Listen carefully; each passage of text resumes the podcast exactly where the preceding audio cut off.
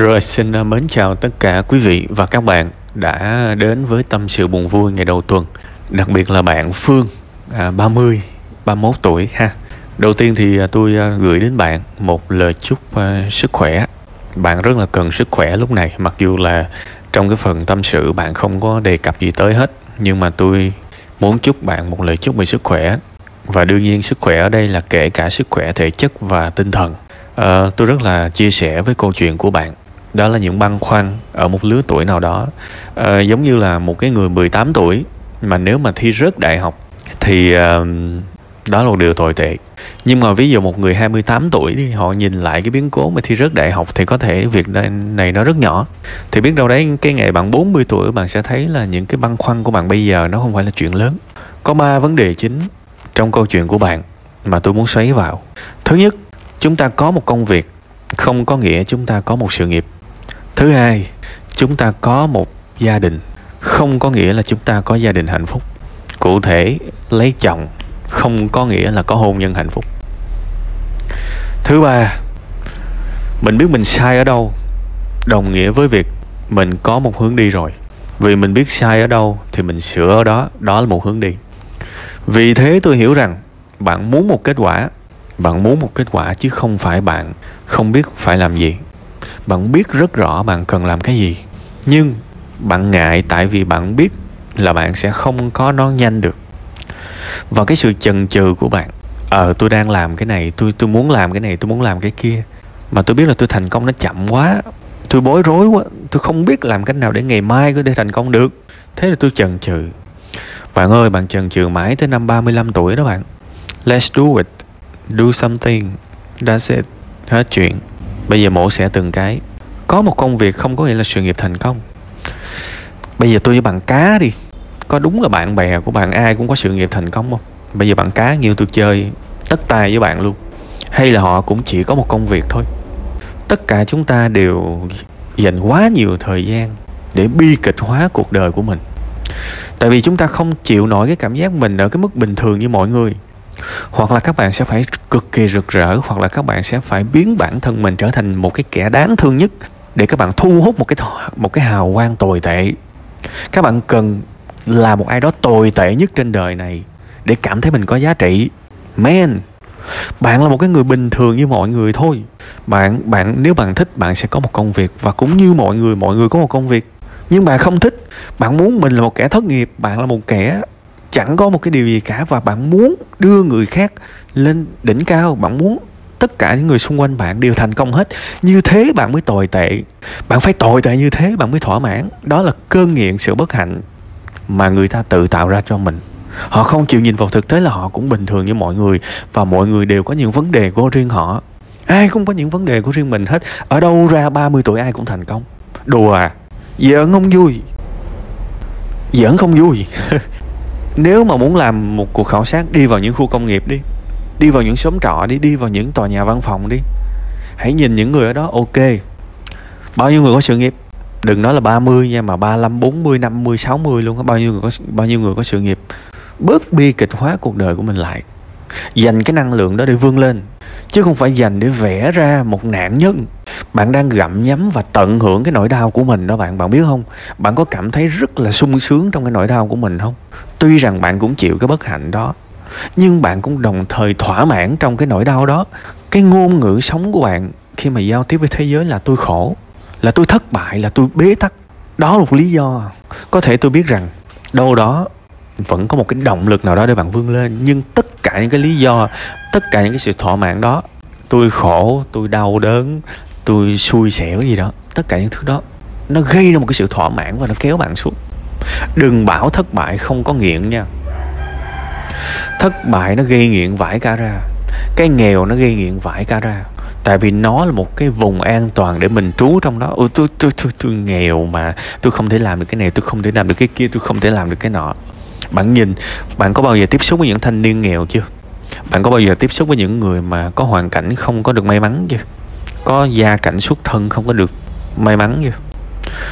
tôi không thể nào giúp được những người đó, bạn ơi. Tại vì tôi có kêu họ làm cái gì đi chăng nữa thì họ vẫn luôn lấy. Ví dụ, bây giờ một anh chàng nghèo thích một cô gái hàng xóm, thì bây giờ cua cổ đi, thì anh chàng đó sẽ nói gì? Em nghèo, em không có cửa. Tôi có thể bảo là, ủa, sao không chịu đi làm? Không chịu phấn đấu đi, hai năm sau quay trở lại nói chuyện. Họ nghe họ tản lờ thế thì cái nghèo đó là cái họ đang tận hưởng đó tuy là họ không ý thức được họ đang tận hưởng. Mở miệng ra là nghèo nghèo nghèo nghèo. Như một cái sự tự hào vậy. Đừng như vậy, đừng như vậy bạn. Bạn sẽ sống trong một cái gọi là paradox. Cái nghịch lý, có nghĩa là vừa sướng vừa khổ cùng lúc. Và mắc cười cái là bạn không nhận thức được là bạn đang enjoy cái sự khổ, khốn khổ của bạn. Bỏ đi. Cái thứ hai mà nãy tôi nói á, có một người chồng chẳng liên quan gì tới một gia đình hạnh phúc cả. Thế thì bây giờ lại nhìn mọi người xung quanh có chồng, có con. Hạnh phúc hết à? Bây giờ tôi hỏi bạn bạn biết tỷ lệ ly hôn bây giờ là bao nhiêu? Tỷ lệ ly thân bây giờ là bao nhiêu không? No. Lập gia đình nó không liên quan tới gia đình hạnh phúc. Và đừng có gấp, nếu chưa sẵn sàng. Tại vì bây giờ cắm đầu cắm cổ, nhào vô thì mai mốt sẽ cắm cầu, cắm đầu cắm cổ chạy ra. Hôn nhân là một cái việc hệ trọng trong cuộc sống này. Đừng chọn vì gấp, sẽ hối hận đấy mà thay vào đó phải có kiến thức về hôn nhân. Bước vào một cuộc hôn nhân phải ý thức được vai trò của mình là cái gì. Chứ không phải bước vào hôn nhân để làm công chúa, hay là bước vào hôn nhân để kịp deadline. Sẽ chẳng có hoàng tử và công chúa nào đâu. Hôn nhân là một cái địa hạt của sự thực dụng, là địa hạt của một sự cố gắng, là nỗ lực, là hy sinh, là thông thái, là trí tuệ. Là một cái trường học rất khắc nghiệt mà chúng ta phải học hàng ngày để xứng đáng được hạnh phúc trong đó chứ không phải là vào đó để làm công chúa cũng chẳng phải là vào đó để kịp deadline. Tại vì hôn nhân nó không có deadline. Bây giờ nếu bạn bảo là bây giờ bạn muốn đẻ cho kịp deadline thì ok tôi đồng ý. Có một đứa con trong hôn nhân là có thể nó là một cái, cái câu chuyện nó đơn giản hơn. Nhưng mà nếu mà mục đích của bạn là hạnh phúc trong hôn nhân thì bạn phải học về nó. Bạn phải tìm hiểu về nó xem nó là cái gì. Chẳng mỗi người có một cái đồng hồ khác nhau các bạn. Bây giờ thà bước vào hôn nhân năm 35 tuổi mà tràn đầy kinh nghiệm tràn đầy kiến thức tràn đầy sự hiểu biết. Còn hơn là bước vào hôn nhân năm 30 năm 31 tuổi với đầy sự thiếu hiểu biết. Ha. Bây giờ mắc cười vậy nè. Những cái người mà xung quanh bạn á, thì kêu bạn lấy chồng, đúng không? Lấy vợ, lấy chồng. Nhưng mà những bạn đi hỏi những cái bà mà mẹ đơn thân hay là ly hôn, họ sẽ cho bạn một câu trả lời hoàn toàn khác. Họ sẽ bảo là ở vậy cho vui em ơi, đừng có ngu mà lao đầu vào. Thực ra đây là hai cái cực hoàn toàn đối lập nhau nhưng mà nó có một cái điểm chung đó là những người làm không tốt hôn nhân. Trong khi cái mà thông thái nhất là hãy cứ vẫn bước vào nhưng bước vào khi sẵn sàng và có hiểu biết. Nó là một thử thách đấy nó là một thử thách đấy. Bây giờ qua cái thứ ba. Um, không biết làm gì không không phải. Biết làm gì bạn biết bạn phải làm gì rất rõ. Bạn mắc sai làm gì bây giờ bạn làm khác đi thôi ngày xưa làm trái ngành thì bây giờ làm đúng ngành. Một lần nữa chúng ta lại sung sướng trong sự thất bại của chính mình. Tại vì sao? Tôi đã thất bại rồi. Bây giờ tôi cứ lấy cái thất bại đó ra. Ừ tôi sợ thất bại thêm nữa nên tôi không làm. Đó chẳng phải là sự sung sướng trong thất bại là gì? Mình có một lý do quá chính đáng để không phải cố gắng. Bạn ơi, bây giờ tôi cho bạn một cái bài tập nha bây giờ tôi xếp hai người đứng trước mặt bạn. Một người đang ngồi trong một chiếc xe hơi. Một người đang ngồi trong một chiếc xe máy cà tàng ngồi trên một chiếc xe máy cà tàng tôi hỏi bạn ai khổ hơn thoạt nhìn qua có thể là cái ông xe máy cà tàng khổ hơn nhưng mà chưa chưa có trả lời được đâu phải đi tìm hiểu về cả một chặng đường 10 năm, 20 năm, 30 năm, 40 năm của hai cuộc đời này. Ghi chép lại rồi mới biết ai đã đã chịu khổ nhiều hơn men. Công nhận không? Đây tôi không nói là thiên vị nha. Tôi nói là các bạn hãy đi tìm hiểu, chứ tôi không bảo là ông ngồi trong xe hơi sẽ sướng hơn, hoặc là sẽ khổ hơn. Nhưng mà mình mình cần công bằng và mình cần nói chuyện bằng sự thật. Mình cần nói chuyện bằng sự thật. Ô, có thể là cái người mà một phần tỷ lệ nào đó ha. Những người thành công là những người khổ hơn đó bạn. Những người khóc nhiều hơn đó, những người thất bại nhiều hơn đó. Thế thì tôi nói bạn nghe nè. Bạn muốn thành công không? Bạn muốn thành công thì có thể là bạn sẽ chịu nhiều thất bại hơn đó bạn sẽ ngã nhiều hơn đó bạn sẽ khóc nhiều hơn đó. bạn sẽ cô đơn nhiều hơn đó. và tôi nói thế để bạn hiểu rằng không phải ai cũng thích thành công đâu và có thể, có có thể là các bạn không có thừa nhận, nhưng mà các bạn thích thất bại vãi cả ra vì các bạn ngã một lần, các bạn lấy cái cái cái sự ngã đó làm một cái tấm khiên để nói với người khác rằng tại sao tôi không làm điều này, tại sao tôi không làm điều kia vì tôi đã thất bại rồi, tôi không muốn thất bại lần nữa. Trời, thất bại nó ghê lắm các bạn. Thất bại nó nó đáng sợ lắm, thất bại nó kinh hãi lắm. Ghê lắm bạn ơi, tôi không làm đâu. Nhưng các bạn có biết là những người thành công họ trải qua gấp 10 lần những thứ đó. Họ mới thành công được. Đó là cái lẽ công bằng ở cuộc sống này. Nếu các bạn có thể quá dễ dàng thành công, thì điều đó là quá bất công với những người thành công thực sự. Và ông trời, không để điều đó xảy ra ông trời không cho các bạn thành công dễ dàng đâu. Ông trời xếp ra một cái game và trải qua hết thử thách đi rồi nói chuyện cưng. Ở đây á, bạn cần phải có một cái quyết định định mệnh trong cuộc đời của mình. Bạn sẽ tiếp tục khổ hay sẽ tiếp tục sướng trong tương lai? Bạn chọn. Bây giờ tôi nói các bạn, bây giờ mình coi bói đúng không? Chúng ta có thể coi bói được bằng lý trí chúng ta có thể coi bói được bằng lý trí. Bạn dư sức đoán được 10 năm nữa bạn thành công hay thất bại. Bạn dư sức. Nếu thành công thì sẽ là một thành công chậm rãi và sẽ trải qua rất nhiều đau đớn, nhưng không sao. Mình ngã trong sự cho phép, nhờ mình có học hỏi, mình có giáo dục. Tôi có nói cái này trong cái bài khởi nghiệp không ngẫm, thực chất là nguyên lý trong cuộc sống này nó na ná như vậy. Hoặc là mình sẽ cứ chỉ có một nỗi đau thôi, đời mình có một nỗi đau là đủ rồi rồi mình ôm nó, mình lấy nó lên thành một cái lý do bao biện. Lẽ ra những cái trường hợp như bạn mà ngồi đúng ra nha, về mặt cái lý, về mặt cái tình đó là phải ngồi đó an ủi bạn. Bạn ơi, cố lên nha, bạn xứng đáng hạnh phúc, kiểu vậy đó nhưng mà bạn thấy những cái câu đó nó sáo rỗng.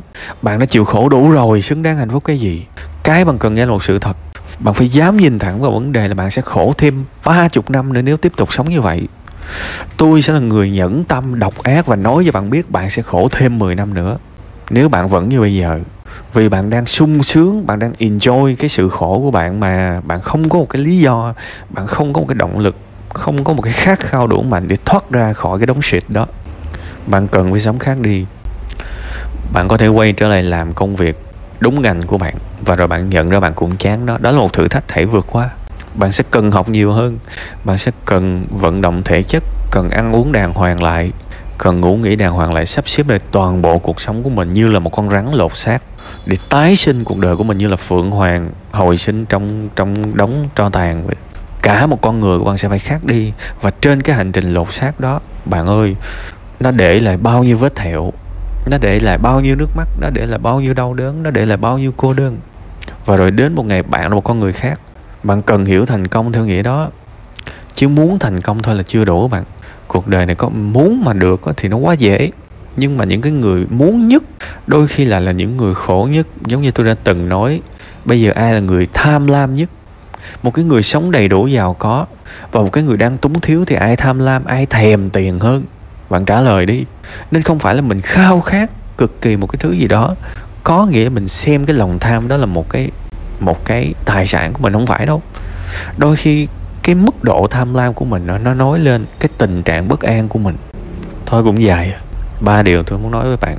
Bạn sẽ cần bạn có một ngọn núi để leo. Bạn 30 tuổi rồi tôi phải nói sự thật cho bạn biết. Bạn phải chấp nhận cái đề bài của cuộc sống về những thử thách trải qua. Bạn phải hiểu rằng đây là một cái đề bài khó và bạn sẽ cần phải thực tế để lên một kế hoạch 2 năm 3 năm gì đó để giải cái đề bài này. Nhưng 35 tuổi bắt đầu có sự nghiệp, bắt đầu hạnh phúc nó cũng là một cái gì đó rất là hấp dẫn mà bạn. Bao nhiêu người ở cuộc đời này thành công ở tuổi 35 đừng nói nhiều nha, không có cửa đâu men. Thành công ở tuổi 35 vẫn sớm nha. Vẫn sớm sớm chán. Mở rộng mối quan hệ ra, quen nhiều lên để biết. Chứ mà mình cứ vẽ nên cuộc sống đối lập. Xung quanh mình ai cũng hạnh phúc, ai cũng giỏi giang, chỉ có mình dở thôi. Bạn đang đạo diễn một cái bộ phim về một nhân vật bi kịch là chính bạn đó.